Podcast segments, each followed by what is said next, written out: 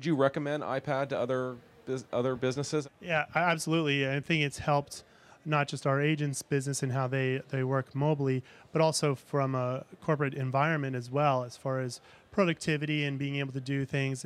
It's kind of changed the way we've approached uh, looking at websites, interacting with applications, um, and just keeping up with things, whether it be ca- calendar, mail, contacts, that kind of stuff. But what I love about it is that the world of apps that are available for the iPad open up our thinking to other ideas. And one of the things we try to do at Coldwell Banker and pride ourselves in is looking outside of our industry for concepts and use cases that we can then apply to our business. So the great idea for our next app might not be from another real estate app.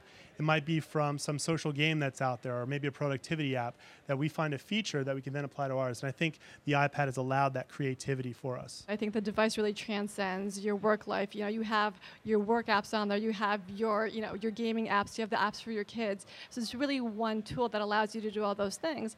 What I th- really think is neat about it is it's so accessible. And I think typically when we talk about technology, that you know that term, it almost implies difficulty and it almost de- you know, defines um, a time when you have to learn the technology. But I think we all have these great stories of you know a two-year-old using it or an 80-year-old using it, and it's very very accessible. And I think you know for our agent population that maybe not have doesn't have time to learn a tough technology, this came so naturally because it was so intuitive and so accessible.